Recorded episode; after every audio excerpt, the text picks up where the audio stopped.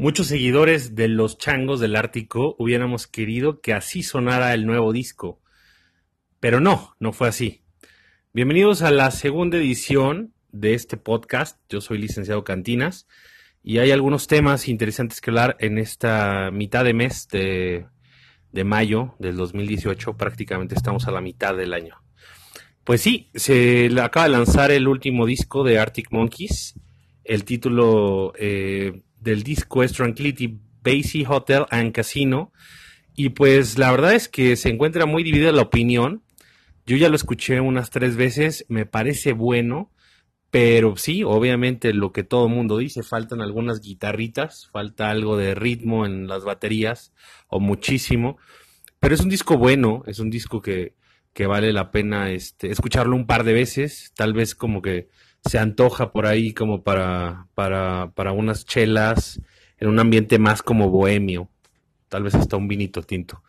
Em, Noel Gallagher, el dios Noel Gallagher, acaba de publicar, como es característico, sus opiniones respecto a la música y todos sabemos que lo que dice él se cumple y lo que dice él lo tomamos como ley. Y lo que acaba de decir Noel Gallagher es lo siguiente. ¿Sabes qué? Lo he estado escuchando en el automóvil justo de camino hacia acá y no sé qué hacer con él.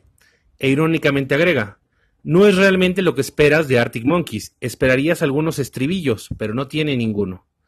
Entonces, después de leer esto, creo que mis comentarios son tirados a la basura. Entonces, hay que tirar también a la basura el disco de Arctic Monkeys, porque Noel Gallagher lo dice.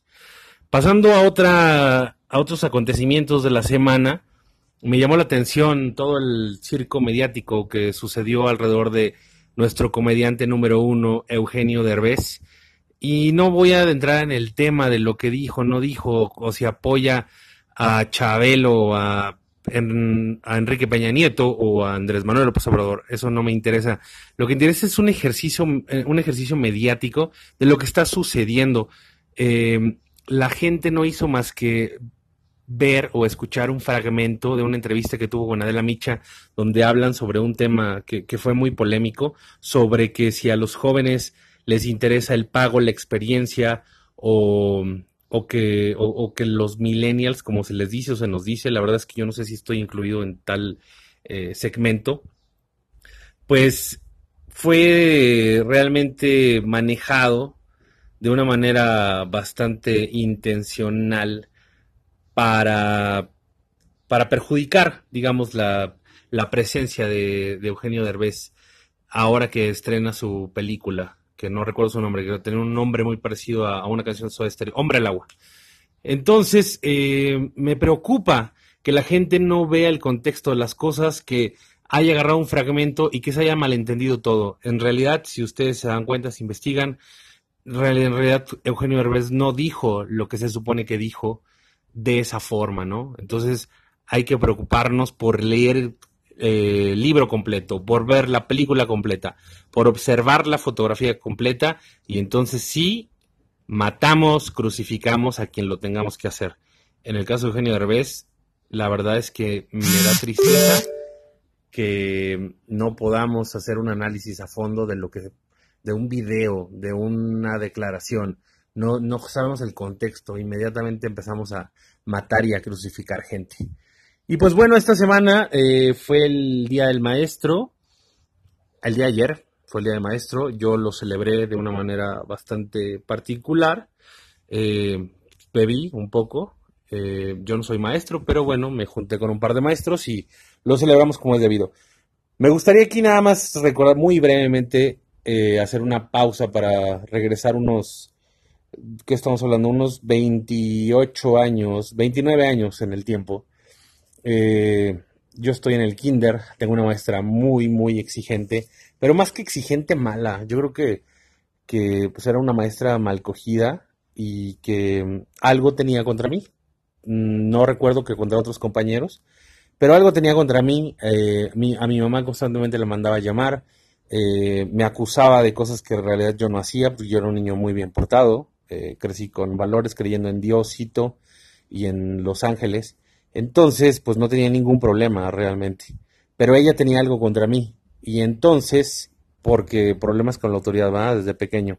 Entonces resulta que Eh, alguna vez me llegó a pegar, me daba como con el metro, me pegaba en las manos o así, y antes eso se permitía, ¿verdad? Antes no existían los derechos humanos ni absolutamente nada, lo cual es debatible si todavía debería existir ese método o no. Em, entonces, bueno, además de este maltrato, este, y de algo de maltrato psicológico, cierta ocasión que había como un convivio, la maestra, eh, pues nos dio fruta, ¿no? Porque a todo el mundo está dando fruta, a mí me da un vaso con papaya, yo le digo que no me gusta la papaya, que me da asco y me empieza a obligar a, a comérmela, ¿no? O sea, verbalmente me dijo, ¿te la comes o te la comes? Tuve que hacerlo, estamos hablando de un niño de 5 años que comió este, a la fuerza algo que no le gustaba, que le desagradaba y pues me lo terminé con todo el asco del mundo y terminé vomitándolo y todos mis compañeros me voltearon a ver Obviamente en esa edad no, te, no se preocupen por tu salud, por cómo estás, si te estás ahogando, si te estás muriendo. Lo que sucede es que todo el mundo se ríe. Entonces, pues pasé un momento muy desagradable. Eh, me recuperé de eso, obviamente. Eh, ahorita no sé a qué se dedique la maestra, pero si me estás escuchando, que espero que no, hay millones, hay 14 millones de posibilidades de que no me estés escuchando. Pero quiero decirte que chinga tu madre. La neta, eso no está chido, eso no se hace con los niños, eso no se hace con nadie, no puedes obligar a nadie a hacer algo que no quiere. Entonces, pues bueno, esa es mi pequeña y feliz anécdota del Día del Maestro. Eh, por ahí hay un mame que está de moda en estos momentos, que es esta onda del Ferrari. Voy a decir algo muy claro y conciso respecto a eso. Yo creo que los extraterrestres no hacen contacto con nosotros por esas pendejadas. Gracias por su atención. Es todo lo que tengo que decir. Y bueno, hoy amanecimos con la noticia de que, bueno, no amanecimos, bueno, yo sí, porque fue por ahí del mediodía. Margarita Zavala, candidata independiente, por fin eh, se salió de la carrera presidencial. Y bueno, se espera que en próximos días, tal vez mañana, tal vez pasado, pueda eh, declararse a favor de algún, de algún otro aspirante, como lo puede ser Anaya, o como lo puede ser, eh, yo creo que va a suceder por Mid. Entonces, ya nada más se va a decir de qué bando está. Va a estar, se pone interesante, ya se va de la, de la, de la contienda presidencial. Me llama la atención de por qué no lo hizo antes, antes de que se imprimieran las boletas.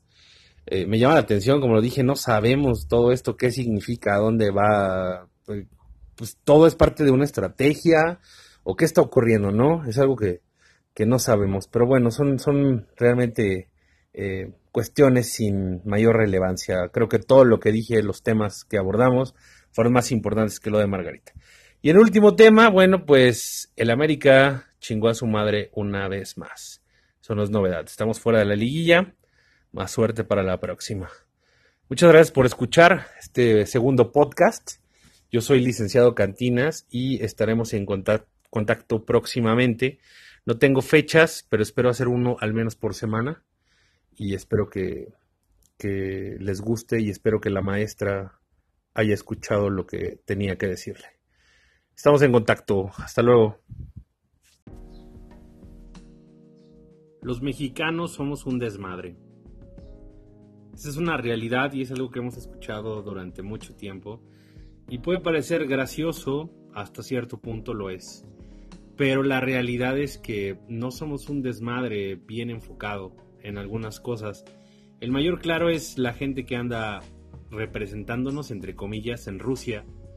La gente que han arrestado, la gente que sigue gritando puto cada vez que despeja el arquero eh, del bando contrario y que nos ponen en ridículo y que no nos representan, porque hay límites, hay un punto donde todos debemos de pensar que hasta ahí, ¿no? O sea, tenemos que ponernos un alto nosotros mismos, hasta dónde se puede, hasta dónde no se puede.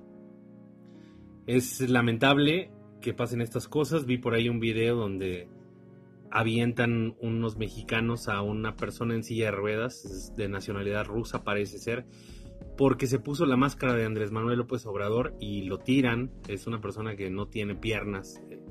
La verdad es que estas cosas no pueden pasar y simplemente tiene que ver con una cuestión de cultura. No podemos hablar de que vamos a a cambiar, de que ahora con las elecciones vamos a ser eh, diferentes por arte de magia, porque el viejito cabeza de, nube mm, va a llegar con su rayo chairizador y va a acabar con, con, la corrupción, va a acabar con todo esto. No, así no es.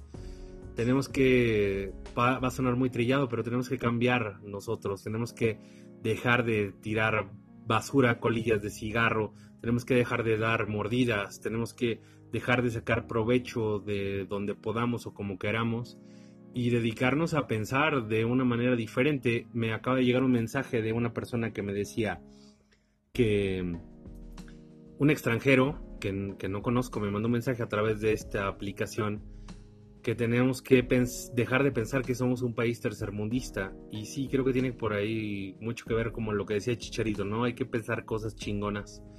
Pero cosas chingonas enfocadas a nuestro entorno, no, no tan en grande. La verdad es que esto de que podemos cambiar desde nuestro, nuestra trinchera es cierto. Entonces, eh, ojalá que a todos nos caiga el 20 y que pronto podamos dejar de tener este tipo de comportamientos, no nada más en otros países, sino aquí mismo, en respetar a las personas, en, en tener una cultura de primer mundo. Ese es donde, donde se va a, a ver un cambio realmente.